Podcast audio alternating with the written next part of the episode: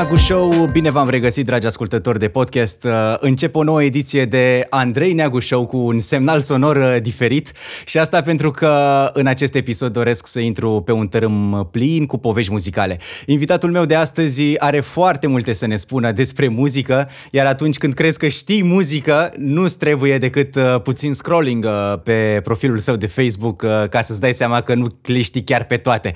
Așadar, invitatul meu de astăzi este Mihai Dinu. Bine te-am găsit! Uh, și eu pe tine, Andrei, și mulțumesc pentru invitație. Mă bucur să te am uh, aici în uh, ediție și vroiam, să, vroiam să-ți spun așa că am impresia atunci, atunci când, uh, când își citesc postările, am impresia că am în față o recenzie muzicală semnată Pitchfork sau Rolling Stones, ceva de genul ăsta. Și chiar mă bucură să, să citesc noi recomandări muzicale. Mulțumesc frumos, să știi că sunt făcute cu pasiune, încă cu pasiune. Păi tocmai, se simte, se simte. Um, vorbeam mai uh, devreme așa, behind the scene, uh, cum să te prezint uh, și cred că mai bine te las pe tine să faci așa o prezentare sau o scurtă trecere în revistă despre cine ești tu. Că așa decât să citesc de pe, hai să zic în ghilimele, de pe prompter, na. Ai, ai pasat-o la mine, nu? Da, da. Păi, um, cel mai corect ar fi să mă prezint de iubitor de muzică. Apoi că am fost și DJ, uh, sunt blogger, producător de emisiuni muzicale, creator de conținut, e o parte secundară. Uh, vorbeai tu la început că atunci când îți dai seama că știi niște muzică, te duci pe o pagină, te duci într-o parte și îți dai seama că de fapt nu știi. Uh-huh. Ei, eu sentimentul ăsta l-am trăit uh, foarte acut, imediat după Revoluție. Uh, eu născându-mă într-o casă unde a fost muzică tot timpul, însă era muzica pop a celor vremuri, în anii 70, ABBA, Boniem, tot ce se cânta la vremea respectivă. Am avut noroc cu doi veri primari de-ai mamei mele, care aveau o colecție impresionantă de, de viniluri la vremea aia, foarte multă clasică, foarte multă clasică, de unde am și bucuria asta de, de a asculta clasică de acolo, de la ei, dar și rock, mult rock, de la Floyd, uh, Queen, uh, uh, Phoenix pentru vremea aia, Phoenix pe care îi priveam atunci altfel, erau băieții care au fugit ascunși în boxe, era o legendă așa în jurul lor și atunci erai mult mai atent la, la lucrurile interzise până la urmă. E, și încet, încet mi-am făcut și eu propria colecție de viniluri, în 84 am luat treapta întâi și uh, părinții mei mi-au dat bani să-mi cumpăr un pick-up și atunci mi-am luat pick-up. Discuri aveam deja, cumpăram cu vreo jumătate de an înainte, deci speram să intru acolo unde doream și ușor, ușor, ușor, ușor am adunat până în Revoluție, cred că erau undeva la 250-300 de viniluri. Destul de mult pentru uh, vremea aia și pentru un puștan uh, de liceu. Cum am făcut, cum am aranjat, nici eu nu mai știu. Uh, o parte era de la bani, erau de la părinți și o parte din bani era din uh, revânzările de discuri. Adică cumpărai un disc cu 500 de lei și îl vindeai cu 550. Vorbesc de cele străine. Cu diferența aia de 50 de lei puteai să-ți iei uh, două discuri cu muzică rock românească, erau pe la 28, nu, 26 de lei, 26 de lei, 28 de lei erau cele de clasică, iar dacă vrei clasică scoasă în lagărul socialist, adică Ungaria, Polonia, Cehia, Bulgaria și Rusia, erau 44 de lei. 44 de lei. Oho. Da. Deci am avut noroc și de o clasă la liceu unde s-a ascultat rock și s-a ascultat rock pe bune. Colegii mei ascultau uh, lucrul ăsta și ne-am luat, ne-am antrenat uh, unii cu ceilalți. E, îți dai seama, uh, aveam tot timpul senzația că știu destule. Dacă am ascultat o, o discografie de Zeppelin sau de Queen până la momentul respectiv sau de orice altceva, uh, ziceam, domne, gata, știu, nu, sunt bun de tot. E, depresia a venit după Revoluție, când uh, a și intrat valul și ăsta eu, de și probabil multă muzică a venit după 90, cumva. Acces, accesul la muzică era un pic mai... Uh, să știi că până în 90 era în afară de discurile pe care le traficam în față la muzica, atât cât s-a putut până când uh, a venit poliția în fața magazinului, deci nu, nu te mai puteai strânge acolo, dar în 86, 87, uh, era în fiecare zi uh, o oră de întâlnire între 5 și 6 după amiaza, când trotuarul de la muzica se, se bloca. Deci nu puteai să treci pe acolo, dacă aveai treabă, trebuia să traversezi, pentru că acolo erau cei care vindeau discuri. Și uh, într-o primă fază veneau cu, el, cu discurile la ei, Uh, și îți arătau listă, vedeai, negociai, intrai pe un magazin, te duceau cu niște cotloane, îți mai luai și țeapă că îți mai dădea câte un, mai luai câte un disc uh, dat cu crema de ghete să lucească, așa, dar uh,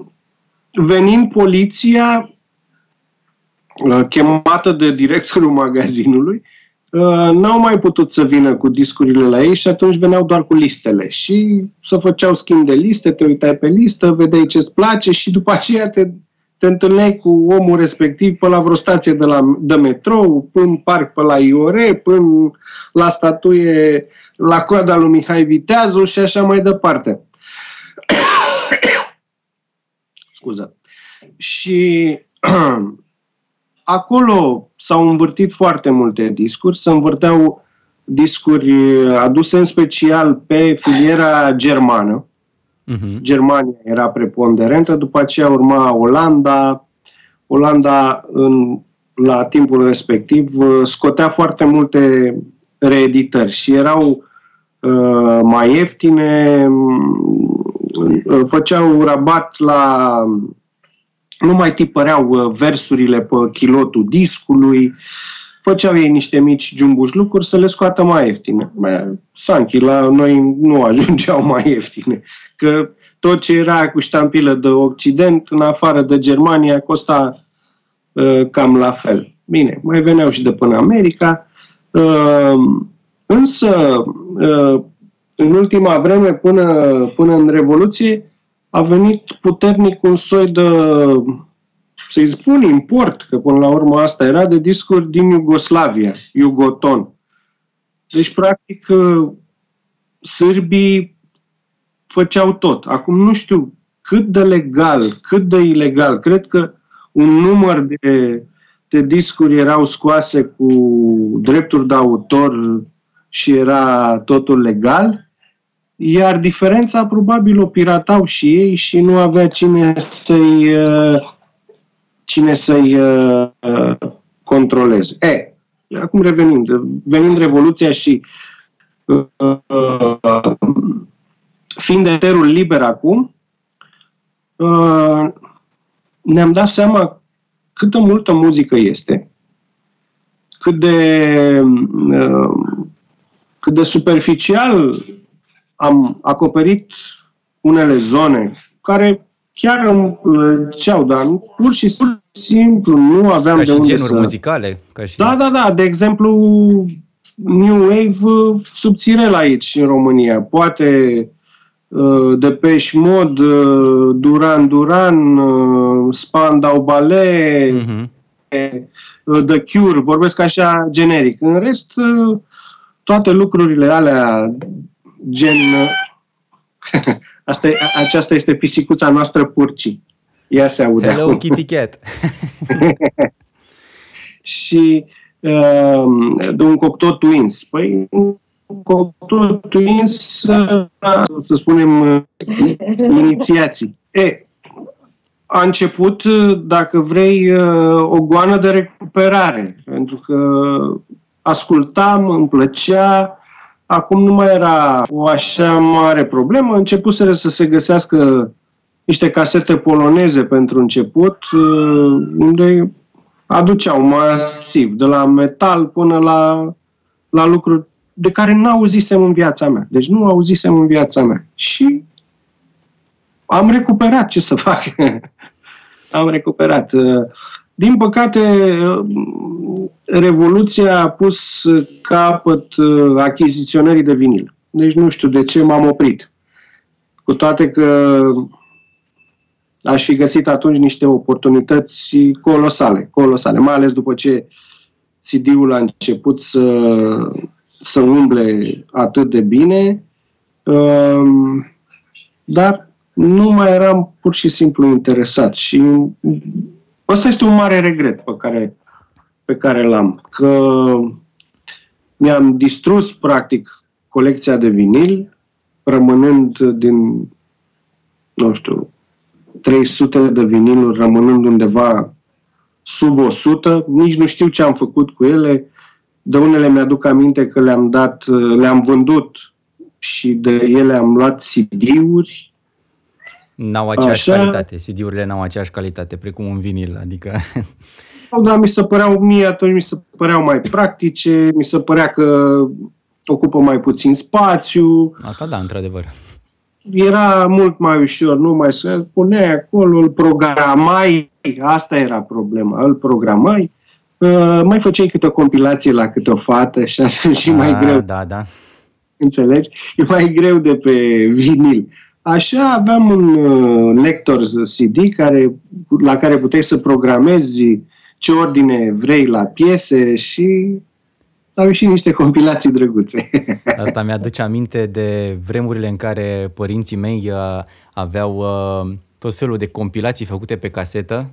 Uh, era o perioadă în care uh, ne plimbam foarte mult cu mașina și era, a, mașina era cam singurul loc în care uh, devoram muzică, ca să zic așa, nu aveam casetofon. În casă aveam doar un, uh, un pick-up și un... Uh, Uh, nu mai țin minte cum îi spune, oricum uh, pentru benzi de magnetofon, dar nu mai țin minte cum, uh, ce brand era. În sfârșit, revenind. Erau maiac, caștan... Uh... Nu mai știu, nu mai știu. Ideea este că aveam un chioșc în centrul orașului, eu fiind din Pitești, unde nene avea tot felul de compilații stilul Bravo Hits, și le, îți alegeai uh, ce piese vrei, uh, era un catalog, îți alegeai, uh, dădeai cu bifa și îți făceai tot felul de casete. Și eram practic tot timpul la curent cu, cu cea mai nouă muzică. Acum eu nu vorbesc de uh, o altfel de muzică, vorbesc de genul acela de muzică care era probabil în Billboard, care era mai mainstream și care era difuzată și pe un MCM, pe un MTV și așa mai departe. Dar da, uh, uh, ăsta a fost un, uh, probabil unul din uh, lucrurile pentru care sunt recunoscător și probabil vorbesc în numele multor oameni, au primit foarte multă cultură muzicală prin acest uh, negoț, aș putea spune. Mai ales pentru vremurile acelea. Da, era, era sing, singura formă, dar o formă de genul ăsta de care tu spui a existat și pe vremea lui Ceaușescu. Au existat mai multe, eu știu două, locuri unde îți puteai uh, înregistra casete. Unul era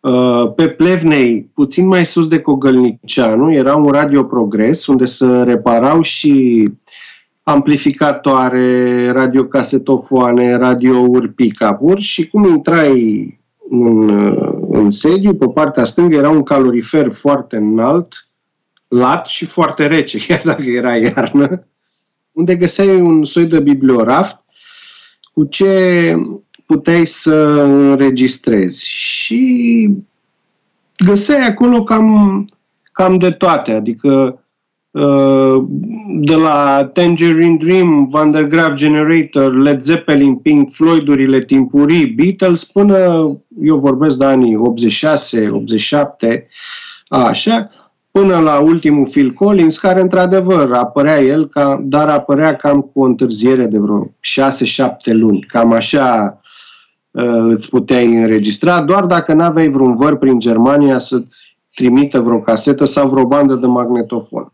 E, și al doilea era în diagonală cu, cu Teatrul Bulandra, Brezoianu. Acolo era un domn, noi îi spuneam colonelul.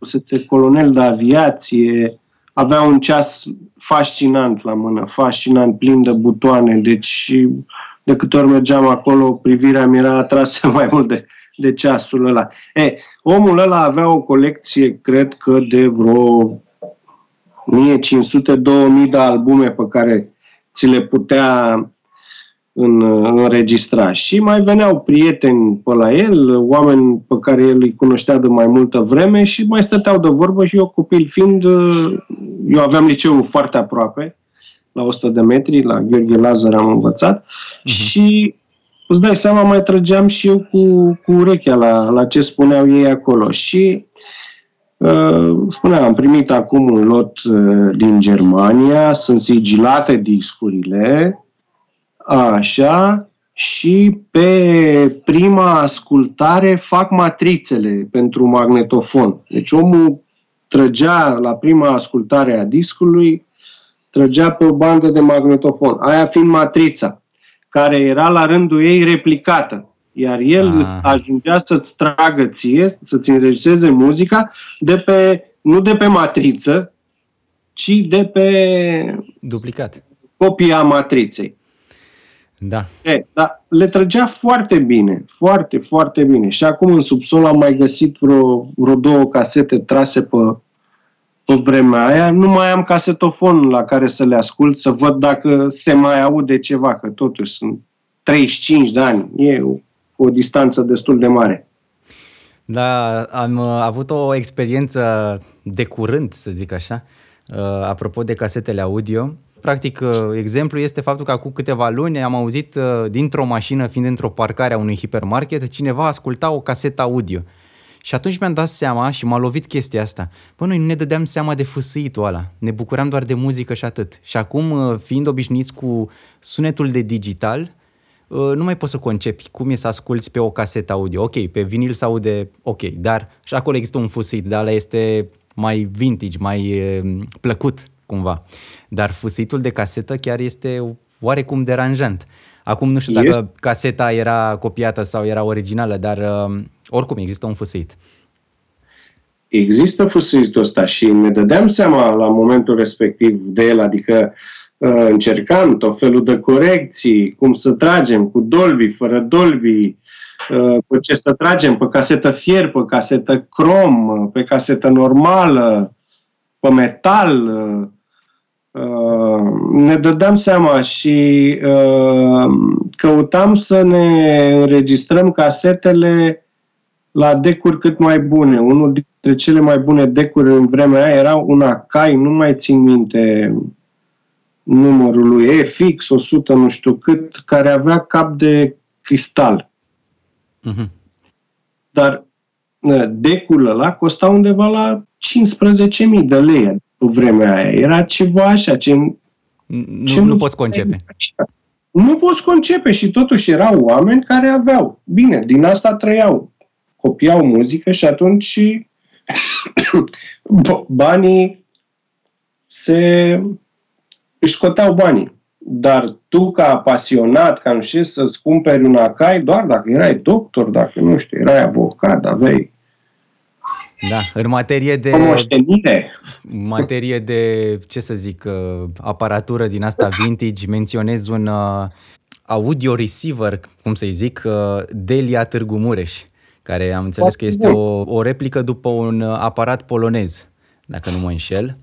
Era amplituner. Da, da, amplituner și avea și uh, câteva benzi radio. Uh, din păcate, avea doar 66-88 MHz din păcate avea, nu avea banda vest. Avea doar banda est. Uh, pe lângă chestia asta, că dacă tot intrăm și pe tărâmul radioului, vreau să discutăm puțin și despre radioul din acele vremuri versus cum este acum și cred că după părerea mea, radioul din anii 90 a sudat foarte bine legătura dintre muzică și oameni, uh, cultură muzicală și trenduri, iar o parte din uh, radiourile care au reușit să, să a, facă această performanță posibilă sunt, cred, uh, nu știu, menționez Radio Contact, poate mai târziu Pro FM 21 și poate și Radio România 3, care um, aveau niște programe foarte interesante. Uite, țin minte când eram în școală, Uh, mai aveam o stație rusească micuță, care avea la fel o bandă din asta pe spectru 6688. Veneam acasă după ore și însetam radioul pe un radio local care făcea retransmisie Pro FM. Eu vorbesc de 98-99, cam așa. Da, da, da. Uh, îmi făceam temele în timp ce l-ascultam pe Andrei Gheorghe și al său faimos 13-14 și eram uimit efectiv de, de cât de out of the box, uh, de cum uh, își desfășura el uh, emisia. Și mai apoi am descoperit Radio 3 unde se regăseau emisiuni tematice. Aveam așa, aproape în fiecare zi aveam de la 12 la 13 o emisiune de muzică country. Apoi sâmbătă aveam o seară de latino cu muzică sud-americană din asta tradițională. Și mai apoi duminică seara era o seară de jazz. Și toate chestiile astea uh, au, uh, au rămas așa întipărite în minte și mă face să, să cred cu tărie că nu... Uh, era o, o calitate a, a emisiunilor mult mai mare pe vremea aceea. Nu, nu contest uh, și oricum nici n-am mai studiat uh, fenomenul în prezent, adică n-am stat să mai ascult foarte mult uh, ce se întâmplă pe, pe plaja radio din România, dar cert este că era o foarte o calitate foarte mare pe, în acele vremuri. Uh, și... și da și nu. Și da și nu și o să-ți și argumentez după ce termin. Da, mai vreau să, să spun așa din amintiri despre Radio Contact, care a fost uh, poate cea mai mare, cumva, nu știu, poate greșesc, uh, poate cea mai mare revoluție în muzica mainstream, uh, cumva, pentru că uh, Uh, știu că existau, uh, aveam un, uh, un vecin în fața blocului, lucra la stația locală Radio Contact Pitești și îmi povestea cum a sunat la, la un moment dat cineva crezând că sună la Radio Contact Ploiești și uh, spunea ceva de genul că are un templu radiocontact în cameră, adică avea, toți pereții erau lipiți de delfinași, știa da. omul toate emisiunile, avea un carnețel cu, în care își nota toate edițiile de Super 50, toate topurile prezentate de Tony și mai apoi Mihai Morar. Uh, și eu recunosc... Uh, da, da, da, da. Bine, eram prea, eram prea mic uh, ca să ascult uh, acele ediții. Bine, și... tu ai ascultat probabil contactul la ultimele lui Nu, nu, nu ascult. De la, din, începând cu 98, eram deja conștient de fenomenul, de fenomenul eu, contact.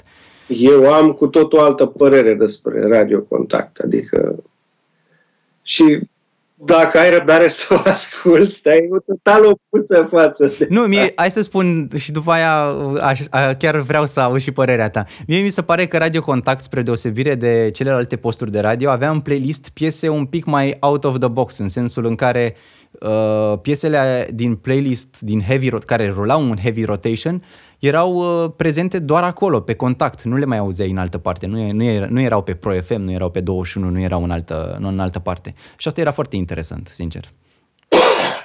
Da, ok, era valul ăla de Eurodance la un moment dat, dar uh, un pic cam prea mult, dar uh, oricum era un pic diferit. Era foarte diferit.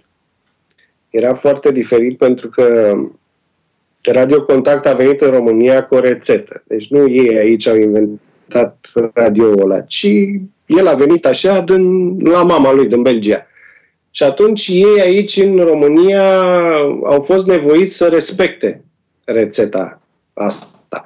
Ba mai mult, uh, Radio Contact este primul radio care a automatizat programele de noapte. Uh, a fost uh, la începutul anilor 90 o mare efervescență cu programele astea de noapte. Deci toată lumea se străduia, nu știu de ce, ca noaptea să pună tot ce e mai bun. Hm. Cele mai bune voci, cele mai, cea mai bună muzică. De ce? Nu mă întreba.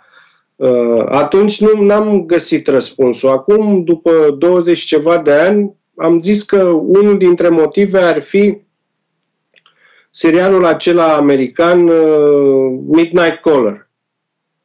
de la începutul anilor 90. Atunci toată lumea să visa ca fiind uh, DJ-ul ăla american, vorbind noaptea cu o voce gravă.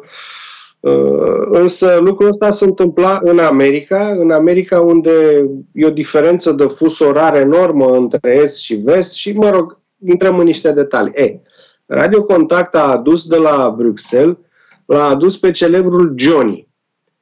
Johnny era un automat nu știu cum funcționa, adică nu l-am văzut fizic, uh, care, funcțio- care înlocuia DJ-ul. Deci îl programai pe Johnny la ora 10 seara și preluai tu legătura de la el uh, la 6 dimineața. Deci, văzând că Radio Contact face lucrurile astea cu niște rezultate mult mai bune, îți dai seama, nu mai plătești pe nimeni noaptea, Uh, nu mai ai problemă că vine ăla și dă numai chitări, ăla altul nu știu ce, da? Radiourile au înțeles că de fapt este vorba despre o miză economică în primul rând și nu o miză culturală. Pentru că sunt societăți comerciale și scopul este să facă profit. Apoi, Radio Contact uh, este radioul care a impus ideea de playlist în România Bun, poți zice, domne, au fost pionieri în România. Sigur că da, dar au fost pionieri pe un uh, format radio, aș spune eu, uh, cum să-i spui, ca mâncarea aia care e lipsită de, de calorii cum trebuie, da? Deci mănânci, mănânci o troacă ca a porcului, dar până la urmă n-ai rămas cu nimic playlist scurt, rotație mare la piesă, după 6 săptămâni s-a ars, urmează alta. Deci ei au urmat pas cu pas rețeta din uh, Belgia și așa au devenit radio numărul 1. Pro FM-ul a început ca un radio pentru adulți, nu a putut fi decât numărul 2, deci nu au putut, prin orice campanie, cu Pro TV-ul, asociată, neasociată, nu au putut depăși radiocontact decât atunci când și ei, la rândul lor, la marea transformare pe Geta e Sormea, așa, lui da. timpuri noi, au devenit Star Station. Și atunci, pentru o scurtă perioadă de vreme, au detronat radiocontact. Eu cred că ăsta atunci a fost, uh, dacă vrei, un moment cheie în dezvoltarea FM-ului, pentru că uh, dintr-o dată uh, lucrurile care erau într-o oarecare, să zicem, uh, erau într-un oarecare echilibru. Exista un uh, radio numărul 1 care difuza muzică pentru tineri, muzică bubblegum, ai mâncat-o, ai scuipat-o și așa mai departe, și era un radio care avea o pondere adultă mai stabilă. E, radioul ăsta într-o noapte n-a mai fost așa cum este. Și atunci oamenii ăia care erau acolo, gândește că era numărul 2, nu era al cincelea radio din București sau din țară. Da? S-a produs un dezechilibru. Dezechilibrul ăsta, credem nu cred că a fost recuperat până în ziua de astăzi, pentru că tot ce a urmat radiouri pentru adulți mai încolo și Radio Total, care a avut o perioadă de glorie frumoasă, dar uh, a fost înfundat de Europa FM, care să ne aducem aminte ce fel de muzică difuza la începutul la anilor început, 2000. Da. Uh-huh. Da? Deci oamenii dintr-o dată nu s-au mai regăsit nicăieri. Eu cred că ei au fost pierduți definitiv pentru radio sau unii dintre ei mai slabi de înger s-au dus și ascultă CHR-uri. Acum nu știu dacă mai ascultă CHR-uri, s-au fi dus pe la romantic, habar n-am, magic, tot ce se poate poate Rock FM, foarte mulți dintre ei acum. Însă, ă, trecerea asta dintr-o barcă în cealaltă a Pro FM-ului, credem că a produs un dezechilibru destul de mare într-o piață ă, care, cum să spun, nu era foarte cultivată. Adică să nu ne dăm noi ă, lebede, că nu suntem lebede. Noi nu prea am, cum să zic, media oamenilor uh, obișnuiți nu e, nu, nu e învățată cu foarte multă muzică. Oamenii recunosc 100, 150, maxim 200 de piese pentru deci pentru ei restul nu există. Ăsta este și motivul pentru care uh, radiourile, care chiar dacă sunt uh, pentru adulți, cum sunt Magic uh, sau Rock FM, funcționează cu un playlist atât de scurt. Muzică puțină pe care le dau în fiecare zi. O știu, nu au surprize, nu vor să aibă surprize, da? Și mergem, mergem înainte. Care și e. Magic FM a, fost, a trecut prin foarte multe până a ajuns Magic FM. Da, a fost star ce a mai fost. A fost Înainte, unii, unii plus, unii fan, erau ele în sfârșit. La început, la început. Da. Dar spuneai tu de perioada imediat următoare, după Revoluție, atunci perioada aia a fost numai despre muzică. Deci o perioadă de vreo 2-3 ani a fost numai și numai despre muzică. Ceea ce, pe de-o parte, a fost bine, pentru că ne-am putut uh, reface niște bagaje, uh, am recuperat uh, niște, niște goluri, dar oamenii ăia care vorbeau la radio în perioada aia vorbeau cu pasiune și gândește-te că în prima perioadă nu toți oamenii de la radio erau plătiți, adică erau oameni care mergeau și făceau emisiune gratis. Eu am lucrat un an și jumătate gratis. Nu am luat nici un ban pe emisiunile pe care le făceam la radio. Plata a venit mult mai târziu. Și a venit pentru că am avut răbdare. Așa ca mine au mai fost și alții care au început cot la cot cu mine. Dar văzând că nu iau niciun ban, au abandonat pe parcurs. Da. Chiar sunt curios cum se făcea, cum, cum se făcea radio în anii 90 sau mai degrabă cum se simțeau acele vremuri. Și ca să fie dublă întrebare, vreau să vorbim și despre chestia asta cu heavy rotation dacă tot ai menționat. Se ținea da. cont, uh, aveai mai multă libertate, erai propriul DJ, uh, puneai ce muzică erai dorești. Cam, erai cam propriu DJ pe vremea aia. Veneai, eu, de exemplu, veneam cu discuri de acasă, cu casete de acasă și completam uh, cu ce mai găseam prin radio. Alegeam să vin cu ele de acasă pentru că erau colegi de-ai mei care nu aveau, erau, stăteau în cămin, de exemplu, erau studenți la electronică și atunci nu prea aveau muzică pe acolo. Mm-hmm. și... era, un turn, era un turn al lui Babel, deci nu avea niciun fel de rotație. Uh, colegul tău putea să difuzeze acum uh, o piesă și tu intrai în emisie peste o jumătate de oră și să începi cu aceeași piesă, că asta îți plăcea și ție. Și atunci, um, atunci da, am imaginat niște foi unde ne scriam piesele pe care le difuzam, aveam un caiet acolo și îl mai răsfoiam, adică să fim atenți, dacă repetăm, să repetăm ce a dat la în prima oră de program, să o dăm și noi până a doua, ca să fie da, oarecum da. distanțele. Și uh, casele de discuri veneau și ele cu muzică? Era o, exista o relație radio-case de discuri?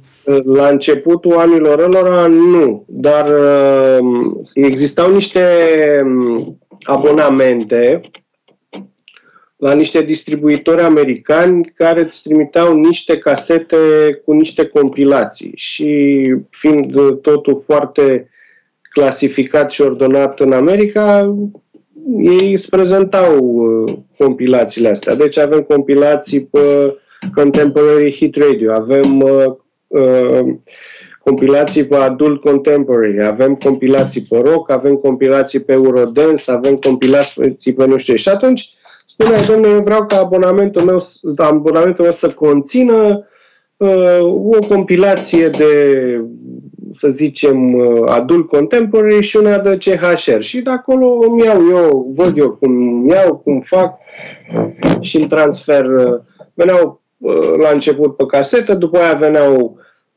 pe CD și atunci pe CD lucrurile deveneau mai, mai, mai simple. Dar Radio Contact, cred că în 94, dacă nu mă înșel, avea deja un playlist generator. care genera playlist-ul și atunci implicația DJ-ului era aproape minimă. Probabil mai, mai, adică sigur mai puteau schimba, dar fiind niște reguli atât bine puse la punct și atât de strict respectate, nu prea, nu prea schimba nimeni. Și apoi intervine și uh, oboseala. Știi că e frumos să zici așa, um, am libertate totală, o să dau ce muzică vreau. E, dacă când te apuci să alegi muzică pentru trei ore de program zilnic, Așa este. Vei vedea că nu e chiar atât de simplu și vei vedea că stai că pe asta am dat-o și ieri și nu știu ce și nu știu cum. Ce discuții au fost la noi la uh, Radio Delta atunci, actualul RFI, uh, pentru că fiecare dintre noi, vrând nevrând, ne făcusem niște tipare. Adică um, știam, ascultând programul, că e ăla în program, pentru că ascultam un Les Avion, un Jacques Islan, nu știu ce mai venea, un Led Zeppelin, bun, știam cine este. E, și am încercat la un moment dat să, ca fiecare să împrumute din tiparele celuilalt. Până când lucrul ăsta nu s-a mai putut și prin 95 am făcut de mână, de mână, o mică rotație, adică de comun acord cu directorul muzical de la vremea aia, care era Toni Teșiu, alegeam pentru o săptămână, nu știu, 10 piese. Mm-hmm. Și astea 10 piese le, le rulam manual, adică spuneam, în ora de la 8 la 9 se difuzează Edwin Collins, A Girl Like You. A doua piesă este, a doua piesă din Heavy Rotation în ora aia este Gianna Nannini, Meravigliosa Creatura. A treia este uh, băiatul de la Eurythmics cu Heart of Stone. Uh, și așa funcționam. Asta luni. Marți nu mai începeam cu Edwin Collins, A Girl Like You, începeam cu Giovanotti, cu Eu Penso Positivo și așa mai departe. Și am mers cu genul ăsta de rotație, cred că vreun an și jumătate, până când unul dintre colegii noștri, care era student la era ceva cu calculatoare, nu știu dacă la electronică sau la, aer- la aeronave era. Așa, a conceput un programel care amesteca muzica, dar o amesteca pe categorii și nu știa să respecte distanța dintre, dintre piese și dintre artiști. Pentru că atunci când vorbim de un heavy rotation uh, foarte agresiv, nu se mai pune problema distanței dintre artiști și dintre piese, pentru că ai, ai 20 de piese pe care le rotești de nebunești toată ziua și atunci pentru, ale, pentru alea, cum să zic, uh, distanța lor trebuie să fie cât mai mică, cât mai mică, ca lumea să le asculte cât mai des. Și atunci, de asta, uh, distanța între piese nu e tot una cu distanța între artist. Așa este. Și aici vorbim despre uh, un playlist uh, al unor piese cântate pe ce? Pe un CD? Erau deja MP3-uri? Uh, sau cum? Păi, hai să spun cam cum a fost evoluția. Eu am prins uh, doi, chiar trei ani de zile, hai, doi, dar doi de plin, cu patru surse de a difuza muzică. Magnetofon, casetofon, CD și pica. Uh, și la un moment dat, în 93, uh, a apărut un calculator pe care puteam să registrăm sunete și atunci pe calculatorul ăla am mutat toate nimicurile și prin nimicuri înțelegând reclame, jingle-uri, uh, cortine sonore, abiaj de jurnal pentru început. Deci le-am mutat în calculator. Gândește-te că e vorba de 93, unde 8 mega de RAM era... Era ceva? era ceva așa colosal, după aia 16, 24, 56, aoleu, aoleu, cresc, cresc. E, și pe măsură ce am putut mări uh, hardul, am trecut într-o primă fază piesele de heavy rotation în calculator. Pentru că astea se repetau cel mai des și atunci nu, nu stai să le cauți pe diverse suporturi pe care le ai, casetă sau CD erau mai degrabă, nici cum pe bandă. Și atunci, cumva, pick-up-urile și magnetofoanele au cam dispărut. Dădeai așa din când în când, dădeai dacă aveai vreo emisiune tematică.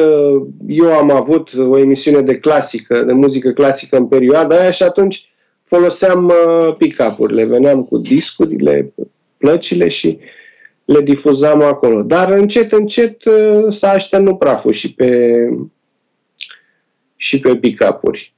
Uh, și atunci au rămas casetele, CD-urile, au dispărut și casetele și în ultima vreme până la moartea CD-ului să mergea în paralel calculator cu, cu, cu CD. Da, și uh, apoi uh, ajungem în vremurile de astăzi, 2020, în care cum uh, vedem uh, plaja FM din România? Cum, uh, cum ți se pare radioul de astăzi? Radioul în momentul ăsta, 2020, este o oglindă a societății. Cât analfabetism funcțional avem în societate, atâta se reflectă și, și în radio. Este mult, este mare analfabetismul funcțional în societatea noastră, atunci el este mare și în radio. Radio, ce să facă? Uh, trebuie să trăiască în primul rând. Și atunci se adaptează unei piețe. Care este ea? Deci care este ea? Deci el este, dacă vrei, o oglindă a societății noastre. Da? Uh, nici de cum nu și-a propus radio, radio așa ca entitate, că or fi radiouri care uh, își propun altceva față de, de restul, e cu totul altceva, dar sunt, uh, cum să zic, insule în oceane. Așa. Și atunci radioul reflectă ci de societate. Și dacă ar fi să mai fac o paranteză, povestesc și experiența mea de fiecare dată când ies din România. Îmi place să ascult radio din uh, pură curiozitate uh, și pur și simplu vreau să văd cum, uh, cum se interacționează acolo, cum, cum interacționează oamenii, cum fac radio acolo. Este pur și simplu o gură de aer proaspăt să ascult un playlist super divers la un radio care probabil se vrea CHR, dar este de fapt un fel de adult contemporary amestecat cu CHR. Și am avut surprize atât în Austria, Ungaria, Germania, cât și în țări precum Polonia sau Serbia. Iată, e un radio, radio S2 în uh, Serbia, care mi-a făcut, uh, mi-a făcut capul franjuri după Sonica Live and the, nu știu, Miley Cyrus ultima piesă scoasă, să spunem. Adică genul ăsta de uh, playlist neașteptat, care trezește cumva și nostalgie, te duce puțin prin copilărie, tinerețe, apoi te întoarce în prezent, e un amestec foarte interesant. Și sunt foarte, foarte puține posturi de genul ăsta pe la noi care vin cu rețeta asta sau dau altceva? Păi nu au cum să facă treaba asta pentru că muzica de care vorbești tu nu are o corespondență reală în populație, adică populația nu rimează, nu vibrează la ea, nu o cunoaște. Sau dacă există o populație ce cunoaște muzica asta, ea este nesemnificativă, de cantitativ vorbesc. Și atunci nu merită să faci lucrul ăsta, decât dacă ai foarte mulți bani, ești uh, mecena și atunci, da, uh, îți permiți să, să crești un radio 3, 4, 5 ani, să faci o bază de oameni și cu ei să mergi mai departe. Uite, totuși există niște proiecte interesante. Uh, Jazz FM în Brașov, era la un moment dat uh, un proiect uh, născut în Pitești, Radio Cafe, și se vroia mult timp pe, uh, pe FM cumva, dar uh, probabil uh, Au fost ceva probleme cu licența CNA, habar nu am, ideea este că a dispărut de foarte mult timp, este doar în online. Dar da, mai există și proiecte de genul ăsta care apar așa ca un fel de eclectic something. Da, nu poți, de exemplu, uh, eclectic nu ar avea nicio corespondență în FM, deci nu are rost să, uh, să te gândești la așa ceva, ar fi sinucidere curată din partea celui care ar da bani. Dar, totuși, dacă cineva ar vrea să dea bani, eu cred că o nișă foarte interesantă în momentul de față ar fi cea de pop rock românesc. Da, sunt de acord, pop, chiar da. Pop rock românesc cu, um, dacă vrei, cu recuperările de rigoare din anii 70, hai să zic că poți coborâ și până în anii 60 câteva piese poate de la Phoenix, poate de la Sincron, habar nu am. Uh, n-am stat atât de bine să mă gândesc, dar oricum din anii 70 încoace ai ce să alegi de la Mondial, FFN. Uh, da, bine, mai scapă pe Național FM din când în când câte o Nu, eu vorbesc, de, eu vorbesc de um, o obișnuință, nu de o întâmplare. Uh-huh. La Național FM e o întâmplare că, da?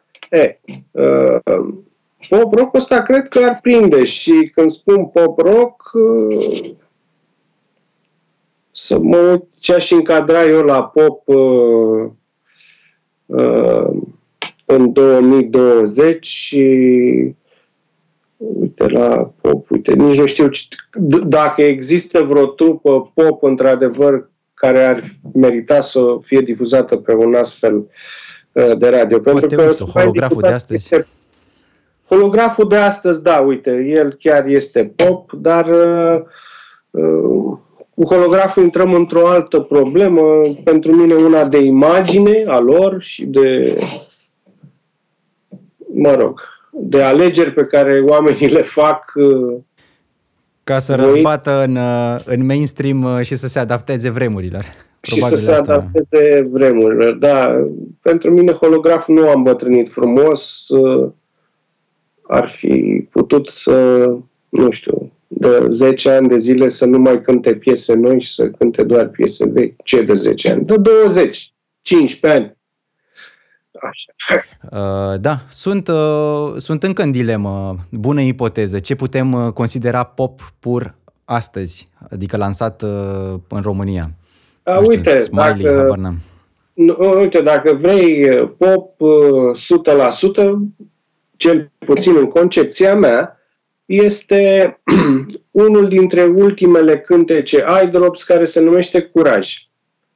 Deci ăla este pop. Niște băieți care zdrângăne o chitară și celălalt bate ușurel la tobe așa, e melodios, nu te agresează cu chitara, foarte Și nu frumos. vine cu elemente digitale.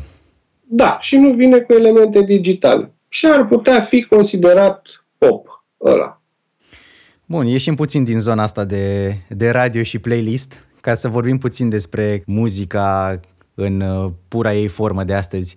Așadar, dacă îți spun așa, digitalul omoară analogul sau coexistă alături de celelalte formate fizice? Coexistă. Deși, da, asta este gândești, digitalul a schimbat uh, modul în care se face muzică, de la compoziție și structură până la modul în care inter- interacționezi cu artistul, dar și cu piesa respectivă. nu ți se pare? Așa, dar păstrând componenta analogă, digitalul, dacă vrei, a îmbogățit sfera. Nu mai gândește-te că fără digital uh, um, nu am fi avut, uite, trupe precum Massive Attack, care au samplat, au samplat, au samplat uh, la greu, au folosit uh, sinturi. Uite, Depeche Mode este o trupă care tot așa, în, în anii 80, cântau cu tobe electronice, aveau niște sintetizatoare, dar abia de 90 și ei au descoperit chitara și tobele, tobele reale. Da, Moby. Moby nu mai vorbesc. Uh, eu cred că ele se completează. Nu am, eu nu am o problemă cu, cu digitalul în muzică.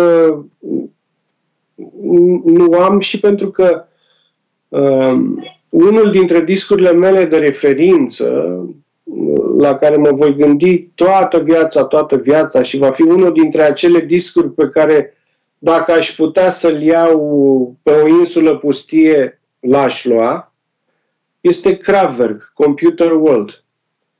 Uh, este un disc pe care l-am, l-am ascultat când eram în clasa 6 și l-am ascultat la ora de muzică.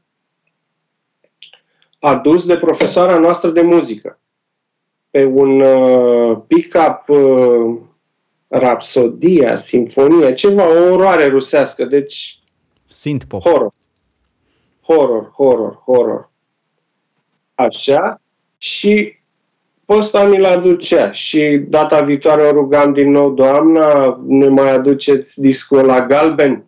Dar sigur că dacă vi-l aduc și l aducea din nou doamna Umbreș și l-ascultam și ne plăcea că aveam acolo, numărau și în germană, și în engleză, și în chineză.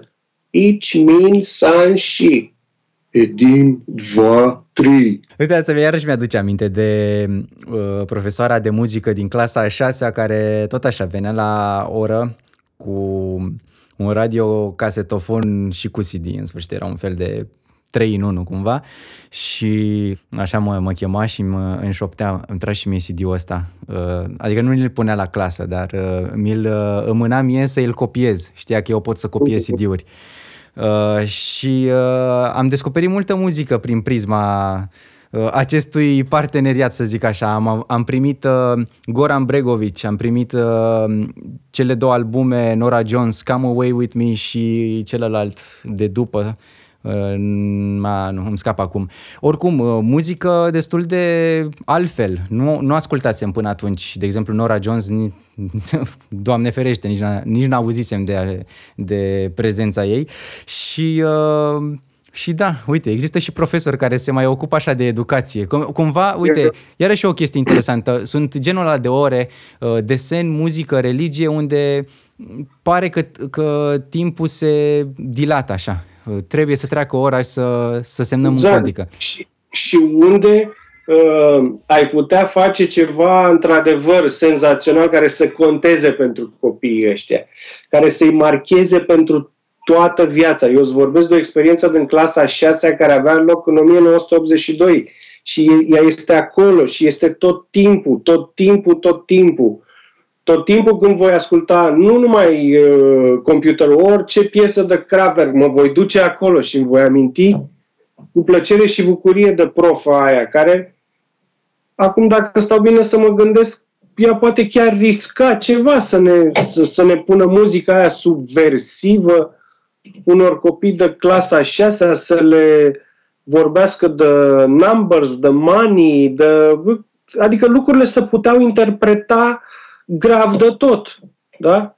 I'm the operator with my pocket calculator. Aoleu, ce e la pocket calculator? Și spuneai întrebări și mergeai uh, în mai detaliu. În, în, în mai detaliu, da, da. Femeia aia a avut curaj. Asta vreau să zic. Și pe lângă Kraftwerk ne-a mai adus și altele. Ne-a mai adus și niște Eagles. Ne-a mai adus și niște John Lennon. Ne-a mai adus și niște Queen Uh, și niște ACDC, Back in Black. Uh, deci femeia ne-a rotit așa cumva, uh, ne-a, ne-a ghicit pe fiecare, adică pentru fiecare a avut, a avut câte ceva. Dar uite cât de mult contează amprenta asta. Ori astăzi habar n-am ce să mai face pe la, pe la ora de muzică, dacă copiii ăștia fac ceva. Ce învață niște cântecele, da? Și cam atât. Și ce fac ăia care n-au voce? Care mă, nu au voce. Cum îl notezi pe ăla? Adică îi dai insuficient, îi dai nota 5 că nu are voce.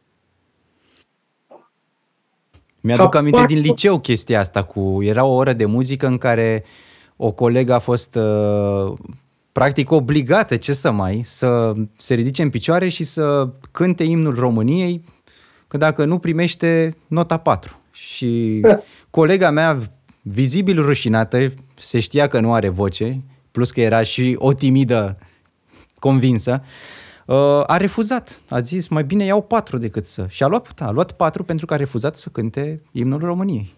Deci, despre ce da, Păi ea a marcat-o lucrul ăsta. Cu ea siguranță. Îl, îl, îl păstrează undeva acolo în ea. Ea va urât, sau nu știu dacă va urâ muzica, dar păi ea a marcat-o. Deci da. de ce faci lucrurile astea? Nu știu. Ca profesor vorbesc, ca dascăl. Asta e exemplu pe care vrei să-l dai unui copil. Formează-l, puneți amprenta asupra lui. Da, este, este clar. Se, se vrea o, o oră de balast, cumva, din păcate. Dar revenind la uh, tema asta de eră digitală în muzică, uh, cred că se pierde acel excitement al unei audiții, acel rush de a asculta albumul din scoarță în scoarță, pentru că știi că este acolo, este la îndemâna ta. Plus uh, acel token pe care l-ai de la artist în speță CD-ul, vinilul, cu toată experiența de a-l desface, de a-l mirosi, de a-l asculta, de a citi creditele, versurile și așa mai departe, bucletul acela. Uh, și atunci cred că eu am o limită uh, în, uh, în chestia asta de digital uh, și mă opresc la colecția mea de e destul de vastă, de muzică în format MP3, la care se adaugă câteva CD-uri uh, pe care le-am cumpărat. Uh, am început să le adun încă din liceu, din, îmi străgeam foarte multe alocații ca să mi cumpăr. Mi-am cumpărat Invincible de la Michael Jackson, țin minte, am dat o căruță de bani pe el, are și un logo cu Europa FM ca sponsor, uh, că în sfârșit au fost adus. Da, e foarte funny, știi? Așa. Și uh, se, se, se pierde chestia asta cumva, nu crezi? Ba da, da. O pierd cei care nu au fost obișnuiți cu ea. Adică uh, eu mai merg în talciocul de la Valea Cascadelor și caut în special acum în ultima vreme numai muzică românească dinainte de 89, pentru că am avut-o pe vinil și după cum îți povesteam, nu știu mhm. ce s-a întâmplat cu el. Da, și acum da. încerc să reîntregesc colecția. Uh, nu spun ce bucurie am când uh, cumpăr niște discuri și le pipoi, le, așa, le scot din, uh, din chilotul ăla de, de carton Uh, și gândește-te că la cele românești nu ai parte de bucuria unor versuri uh, imprimate pe hârtia aia, nici vorbă de așa ceva. Uh, uh, ultima copertă complicată făcută mi se pare că e la Nicu Alifantis după Melci. După aia nu s-a mai făcut niciun, nicio copertă care să se deschidă, din câte țin eu minte. Cel puțin nu în anii, nu în anii 80. Adică la cele românești ai foarte, foarte puține informații de... Gen, nici măcar uh, creditele, gen personal uh, care a lucrat? Ba da, dar uh, sunt unele care, în care nici formația nu este prezentată, ci îți spune cine, cine a cumpărat, uh, cine a cumpărat, cine a compus piesele, atâta tot. Da. Și în mirajul da. ăsta Spotify ai impresia că le ai, ai toată muzica la picioarele tale, e dar dacă tot. nu îți mai plătești abonamentul, la revedere cu ea. Uh, da, de fapt aia nu este o muzică care să-ți aparțină. Tu nu ești un colecționar. Deci, acum clar cred că ne putem diferenția. Ăia care sunt cu Spotify sunt iubitori, iar ăia care au acasă și strâng precum cărciogi, ăia sunt colecționari. Și să știi că de cele mai multe ori sursele lor de ascultare nu stau în Spotify, deci au cu totul și cu totul alte surse de informare și de a asculta muzica asta. Pentru că acum, într-adevăr, dacă apare ceva nou, uh, nu mai cumpăr, nu mai au albumul în orb, da? Pot să-l ascult înainte și dacă e ceva care îmi place, nu știu ce, chiar ascult un single, două, da, ascult tot albumul, atunci da, mi iau, da. Pe vremuri nu aveai uh, posibilitatea asta. Uite, din punctul ăsta de vedere, digitalul e un pas câștigat, că atunci poți face o selecție uh, mai strictă la ce cumperi și ce mm-hmm, nu cumperi. Așa este. Da, curated playlist. Uh, ai vreo decadă preferată în muzică? Da, cred că 80. 80 puțin din 90 și la 80 tot ce are sintetizator, tot ce sună a Depeche Mode, a Cure, a Duran Duran, uh, uh, mă face să vibrez cu totul și cu totul altfel. Cu toate că trupa mea de suflet nu este o trupă de synth-pop, ci este una de rock pur, este Queen, este uh, zis, asta este trupa mea de suflet și um, am, am plâns până la bucurie când s-au reunit după albumul solo al lui Mercury din 85 și au scos A Kind of Magic. Am fost atât, atât de fericit că, că nu s-au despărțit și că, uite, mai continuă să, să scoată muzică, ne știind de fapt că săracul e bolnav, că da. Și, așa, și, și așa mai departe. Nu spun ce sentiment uh, am încercat când uh, am aflat că s-a, s-a prăpădit. Uh, da, cred că 80-ul este, pentru că în 80 probabil eu, eu am fost ca un burete și am absorbit absolut totul și muzica aia a rimat atunci cel mai bine cu mine. S-a și experimentat foarte mult în 80. Uh, oh, da, da, da, da. A, ca să nu mai spun, uh, nu spun numai uh, Depeche Mode și Duran Duran, ci pun și The Smith și hai să punem și un pic de Stone Roses, că și tot în 89 au debutat, dar Stone Roses i-am ascultat mai târziu, în anii 90. I-am asimilat ca fiind 80 prin sound, prin ce făceau dar nu i-am ascultat când trebuie și nici tot Smith nu l-am ascultat când trebuie. Nea, nu mai vorbesc de New Order, care iarăși este o trupă care îmi place senzațional de mult. De uh, Police. Deci, cumva mă duc în, mă duc în zona aia. Nu am, nu am ce să fac. Nu pot scăpa de...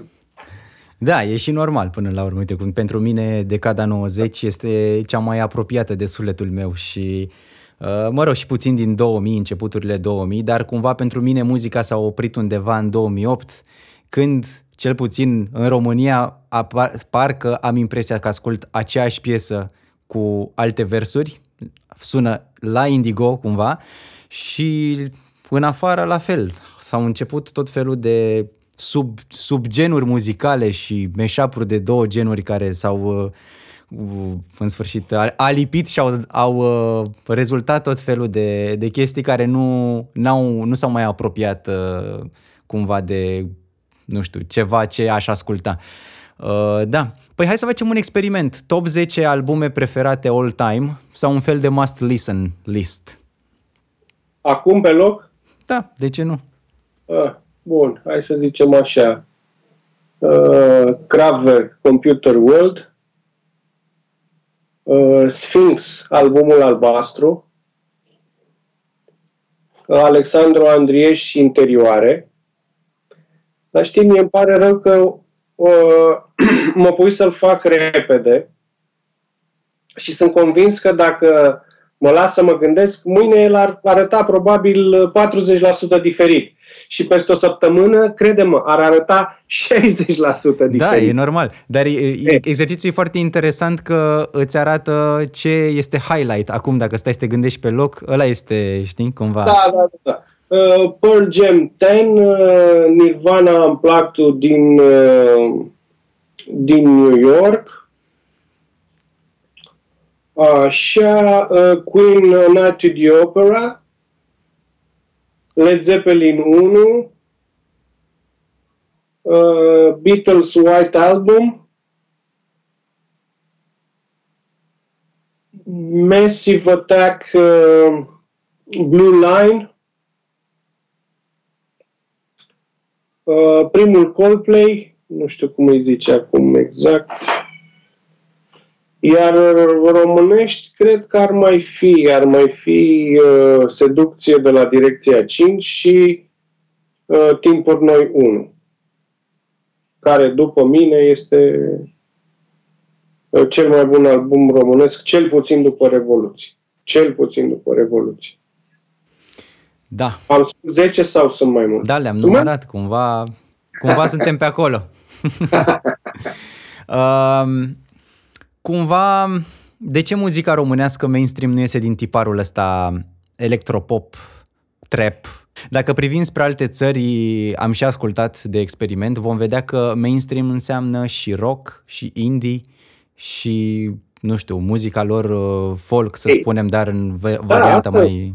Asta înseamnă mainstream. Top 40 este ce găsești la BBC Radio 1. Mai găsești și câte o chitară acolo, mai că poate...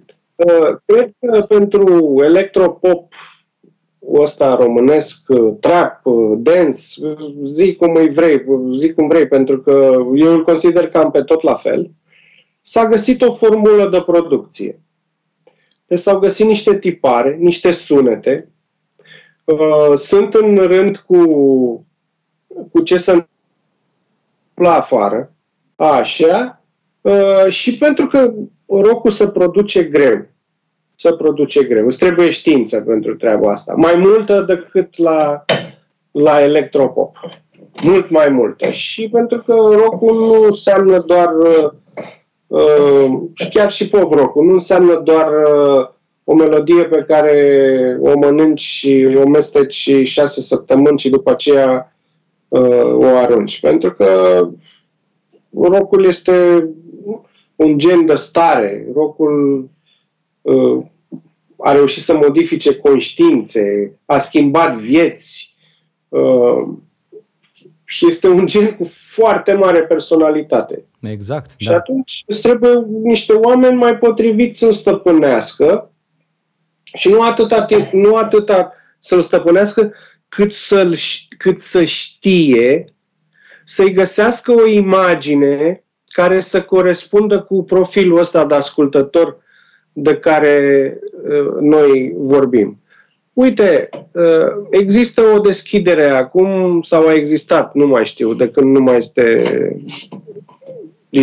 DJ-ul ăla, Ștefan Leonte, așa îl chema, care chema la Europa FM, chema niște trupe pop-rock, a chemat și Mono Jack, a chemat, mi se pare, și Robin and the Backstepper și au avut o oră acolo, a lor, joia, seara, de la 9, da? Și exact cum spuneai mai devreme, muzica, a, deși a trecut prin foarte multe faze experimentale, acum trăim cele mai accesibile vremuri în materie de cât de ușor poți crea muzică. Practic este suficient să ai o clapă MIDI, un laptop și un microfon. Iar dacă vorbim de mastering, avem uh, servicii precum eMastered sau cloudbounce.com și îți face la high resolution un master care Uh, evident, masterul ăsta devine din ce în ce mai uh, bun, odată cu timpul că vorbim de inteligență artificială care învață din mers uh, cum se face. Da. Și practic pentru Muzica aproximativ 5 euro ai piesa gata. Adică... Muzică de dormitor, Andrei. Deci exact, o faci da. de și... dormitor. Te-ai trezit de pat, te-ai spălat pe dinți, te-ai așezat la computer și hai, dă-i bătaie. Deși unele piese mai mai pușcă, adică, pe, adică chiar te pot atinge unele piese, chiar din dormitor. Adică avem proiecte cum e Billie Eilish, care, sincer, muzică de dormitor, dar făcută într-un un fel care cumva te atinge.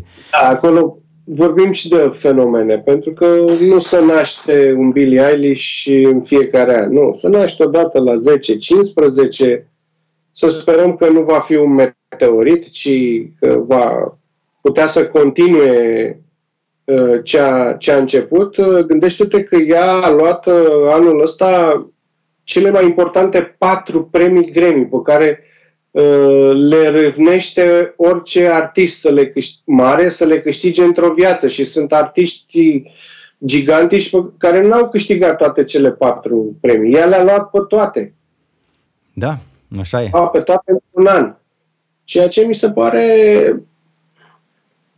pe de o parte mi se pare uh, extraordinară treaba asta, dar pe de altă parte mi se pare un pic forțată, pentru că oricât ai vrea un copil de 18-19 ani, nu are puterea de înțelegere a unui adult de 25-30 și atunci cred că pe lângă geniul ei există și un soi de mimetism acolo, nu știu după cine se duce, dar e într-o zonă bună aia ei. Nu e neapărat pe gustul meu, dar jos cu pălăria.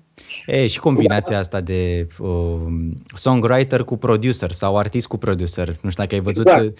uh, ai văzut că există foarte mulți artiști care în momentul în, sau banduri, care în momentul în care și-au schimbat uh, producerii, Uh, nu mai sună la fel. Uite, de exemplu, mie Robbie Williams nu mai îmi place de că nu mai lucrează cu tipul acela, Guy, nu mai știu cum îl cheamă, în sfârșit. Sau Madonna a avut câteva albume care au fost fenomenale, cum e Ray of Light, combinație iarăși da. de artist cu... Liam Orbit uh, și după aceea l-a avut pe francezul ăla, Mirway.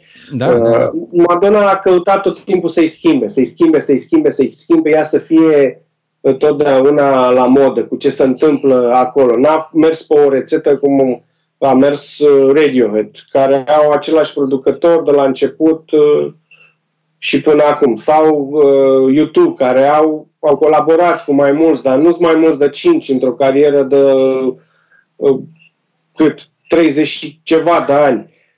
Uh, dar uite-te și la, la lucrurile recente. Adele iarăși are o colaborare foarte bună cu tipul ăla, Epworth, cum îl cheamă, care și compune, e și producător și, și compozitor. Deci o, o relație foarte apropiată.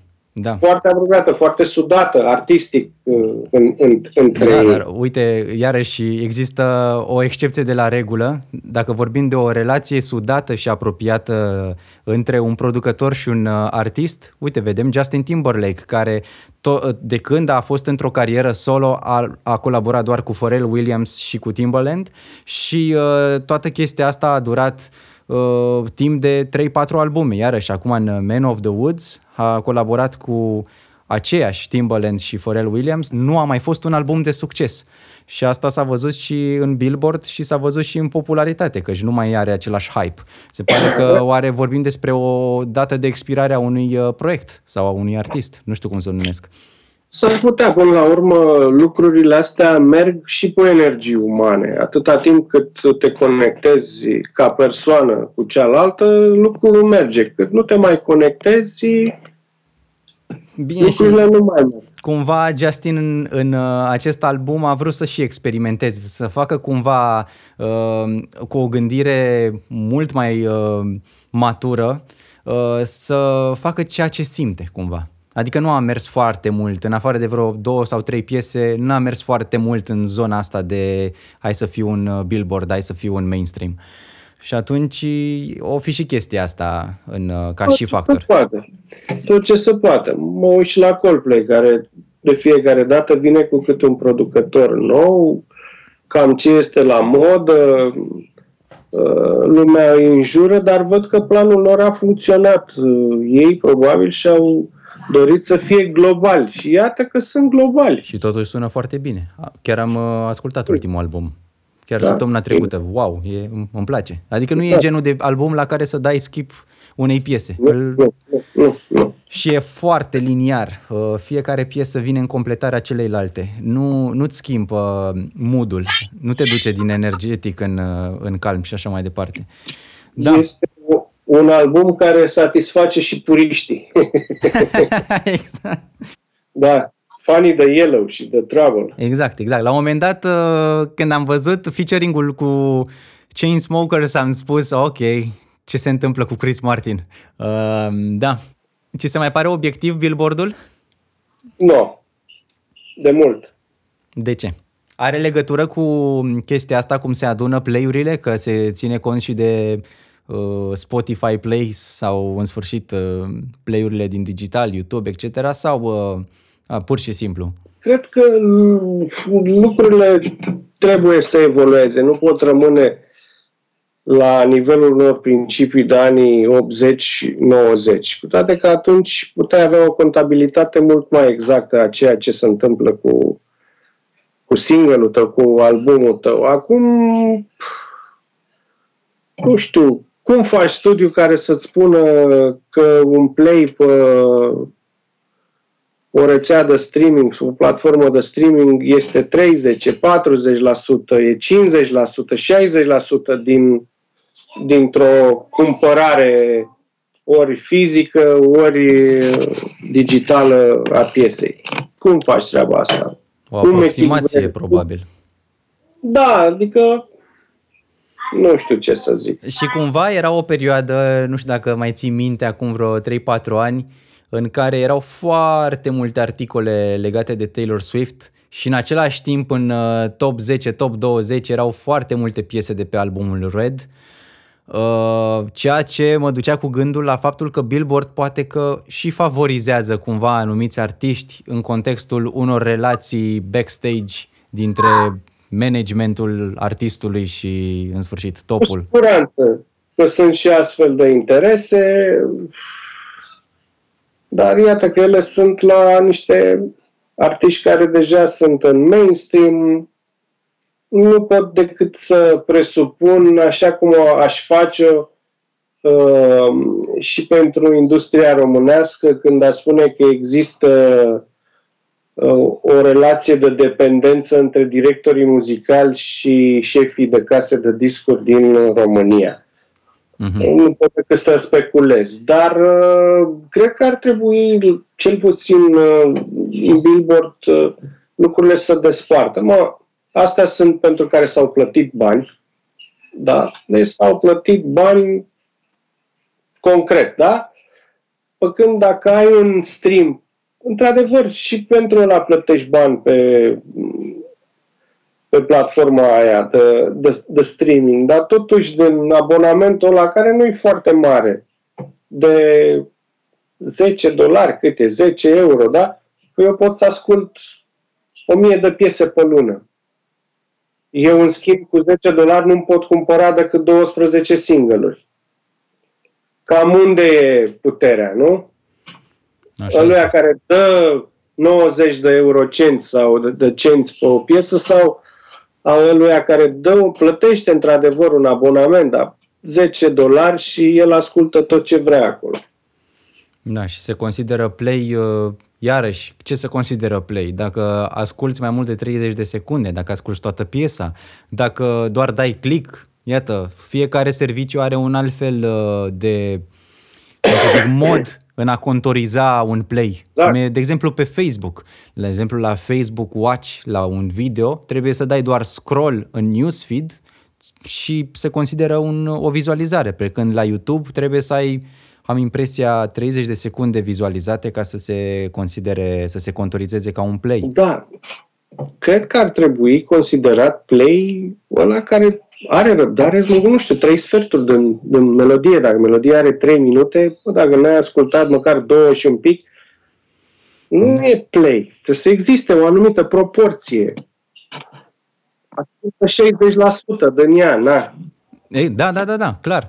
Și plus că uh, văzusem un, uh, nu, nu l-aș numi documentar, un fel de stil, cum sunt clipurile astea, gen stil Vox pe YouTube, fel de uh-huh. reportaj, hai să-l numim așa, uh, unde uh, oamenii analizau uh, fenomenul ăsta în care artiștii sau bandurile încearcă să ajungă mai repede în refren pentru a avea o retenție a publicului ascultător. Și observăm chestia asta. Unele piese din Billboard încep și îți dau momeala, îți dau hook de la început sau în primele 15-20 de secunde intră au grijă să intre în refren. Da, unele, unele piese te nu vine acum niciun exemplu. Chiar încep cu refrenul. Da, exact. Și de cele mai multe ori refrenul este instrumental. Un uh, cum să-l numesc, vocoder instrumental, care în sfârșit da. se face pe rețetă acum. Pentru că ne apropiem uh, și mai ne apropiem de final, uh, se pune întrebarea asta foarte firesc, pentru că am discutat mai devreme. Avem uh, un laptop și un, o clapă MIDI la dispoziție, automat există mai mult conținut și automat artiștii și uh, bandurile ies mai greu în uh, evidență. În tot amalgamul ăsta de muzici de balast, un artist sau un band se poate remarca mai ușor sau nu? Iar pentru ascultători este un challenge uh, mai greu în a asculta muzica preferată sau din contră vorbim de o selecție mai mare de a alege și de a descoperi uh, muzică preferată? Păi cu, cu cât muzica va fi mai multă, cu atât îți va fi mai greu să o alegi. Bun, eu acum vorbesc din poziția unui om care asta face în fiecare zi.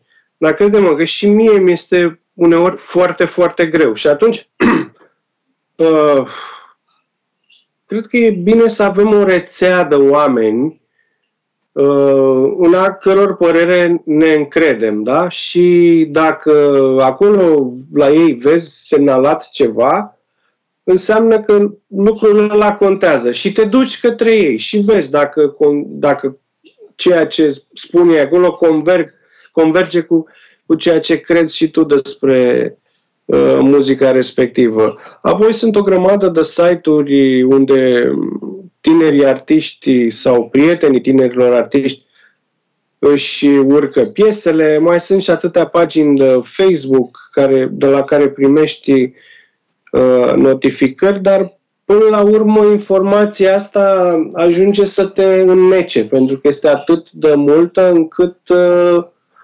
uh, la un moment dat s-ar putea să pierzi niște lucruri esențiale. Și atunci, uite, eu de exemplu uh, am niște repere, mă duc acolo, văd ce se întâmplă, uh, în tangent, tangent mai aflu și de, de lucruri noi, tot așa, prin cunoștințe. Am lansat o piesă, uite, ți-o dăm și ție să o asculți. Uh, dar pe cei din străinătate îi descoperi mai greu dacă nu te duci la, la baza lor. Și baza lor nu este nici Six Music și nici Radio One, ci trebuie să sapi mult mai adânc. Da, să mai citești recenzii, să mai intri pe anumite site-uri. Uite, era interesant da. serviciul ăla Last FM, în care vedeai ce ascultă celălalt. Avea un scrobbler da, care ți da. ablada playlist-ul în, în serviciu. Era foarte interesant. Și așa și mai atunci, aflai muzică. Și atunci, da, ă, internetul și tehnologia democratizează muzica, fără niciun fel de discuție Uh, o face mult mai accesibilă, dar făcând-o atât de accesibilă, până la urmă ea este de fapt inaccesibilă. Este un paradox aici, pentru că ea fiind atât de accesibilă este peste tot, peste tot, peste tot și atunci cum răzbați tu unul din ceilalți o mie? Pick me, pick me, pick me. Adică, exact, da. Bun, playlisturile în străinătate Adică artiștii care intră în playlist-uri intră după cu totul alte reguli față de astea uh, de la noi. Există niște știam cum le ziceți, mă rog, sunt niște persoane de la casele de discuri care se duc și fac lobby uh, la Radio 1, la Six Music, la Radio 2, la Capital, fiecare pe felia lui, pe adult contemporary, pe CHR, pe uh-huh rock, așa, și vorbesc cu ea și spun, uite, pentru asta ar trebui să cânti tu artistul meu, pentru că e așa, e pe dincolo, e în linia ta, dar e diferit față de ce a făcut până acum. E în linia ta, dar iată ce versuri și ce structură melodică are. Deci oamenii ăștia pentru asta sunt plătiți, să facă lobby caselor de discuri. În Statele Unite a existat fenomenul uh, Old Town Road, dacă îți sună, îți sună acum uh, piesa de anul nu. trecut. Uh, acel mashup trap cu country în care s-a băgat și Billy Ray Cyrus, tatăl lui Miley. Așa. O, o piesă super cântată și uh, foarte viralizată de un tip care citindu-i povestea, pierdea nopți întregi în a uh, afla care este formula de a viraliza un lucru, un clip, o piesă, un orice. Uh-huh. Și după tot studiul ăsta și-a cumpărat un beat, în sfârșit un beatmaker din Amsterdam și-a pus piesa pe o platformă din asta. Tipul a cumpărat în sfârșit beat a făcut piesa, a pus-o pe TikTok, aia s-a viralizat, am mai dat câteva share-uri pe Twitter, în sfârșit a, a atras atenția Billboard și a ajuns în uh, top country. Și în sfârșit a venit Billy Ray Cyrus, uh, uh, care a făcut un remix la piesă și piesa a stat în Billboard uh, foarte multe săptămâni, undeva la 10-12 săptămâni, poate chiar mai Ei, mult. Da. Omul ăsta a, plez, a pleznit-o cu o piesă, dar a doua nu va mai exista deloc. Deci One el a wonder. Găsit, One Hit Wonder, da, deci el gata, s-a îngropat. Este precum Gangnam Style, uh, uh, mai era unul cu Apple Pen, uh, nu cu mustăcioară, așa, da, pe da. care îl cântă filmul. Știe să-l cânte și să-l imite. Mm-hmm. Da, da, da, da. o dată și gata. Deci nu se va mai întâmpla niciodată ce s-a întâmplat cu... Dar este interesant, știi, să vezi că trăim în, în, într-o perioadă în care de la biroul tău poți studia, faci, uh, îți faci un uh, plan de bătaie, înregistrezi exact. o piesă și poți să ajungi să fii cunoscut în toată lumea. Exact, dar trebuie să-ți faci un plan ca, ea, ca treaba asta să fie repetitivă. Nu să dai odată tunul și după aceea gata. E, cum faci planul ăla ca să mai faci încă una la fel și încă una la fel și încă una la fel. E, asta e diferența între uh, o dorință a unui om care poate nu are atâta cultură muzicală, dar iată, a studiat, uh, a comparat, folosește tehnologia, da, pentru treaba asta și a dat un boom și altor oameni care fac muzică de când să știu și cam tot ce compun uh, și lansează pe single devine hit. E, dacă băiatul ăla de care îmi zici ar putea face măcar două sau trei întâmplări de genul ăsta, într-adevăr ar fi genial. Dar iată că nu se poate. Drept urmare, ultimele single-uri nu au avut același succes. Nu. Probabil nu vom mai auzi de el uh, peste un an, doi. Păi da. Nu. Uh, iată pentru că am ajuns la finalul acestei ediții, îți lansez o provocare de final și te întreb așa, dacă am încheia acest podcast cu o piesă, care ar fi aceea? Pe principiul special de goodbye. Speciala de goodbye. Deci fii atent că topurile astea și alegerea unei piese într-un anumit moment uh, sunt, uh, sunt coșmarul meu da, deci lucrurile astea, cu toate că și eu îi pun pe alții să facă, dar eu îmi dau seama când sunt pus într-o astfel de situație... Există foarte multe variante. Te există ai... foarte multe variante și uh, uh, problema mea este următoarea, pentru că uh, orice aș alege, uh, voi minți, pentru că să va, dacă stau bine să mă gândesc, bă, am uitat-o pe am uitat-o pe am uitat-o pe alalt. Da, uite, ca să ca să nu să supere nimeni, să nu mă supăr nici eu, am să aleg un uh, The Police uh, Tea in Sahara. Este de pe albumul meu preferat, uite, ai văzut? Am uitat să-l pun. Police Synchronicity. Iarăși, un album de top 10 dacă mai lua repede. Da, și dacă mai stăm jumătate de oră, îți da, mai vin și alte... Aminte. Sigur da, da, că da. da. Minunat. Voi pune un link uh, în descriere cu, mă rog, uh, unde îl poți asculta pe o platformă de streaming, să nu mai dăm nume. Uh, îți mulțumesc foarte mult pentru prezență în emisiune. Sincer, m-am uh, încărcat de energie pozitivă și muzicală și poate mai facem și cu altă ocazie o uh, întrevedere din asta. Multă plăcere, Andrei, și mie mi-a făcut uh, o bucurie să, să discutăm despre lucrurile astea. Mulțumesc frumos! Dragilor, uh, vă mulțumesc pentru atenție și vă aștept data viitoare cu un nou invitat și multe alte subiecte interesante. Așa că îndemnul meu pentru voi este să dați un follow și subscribe pe Spotify, Apple Podcasts, Mixcloud și toate celelalte platforme de podcasting unde mă puteți asculta. Să ne auzim cu bine! Pe curând!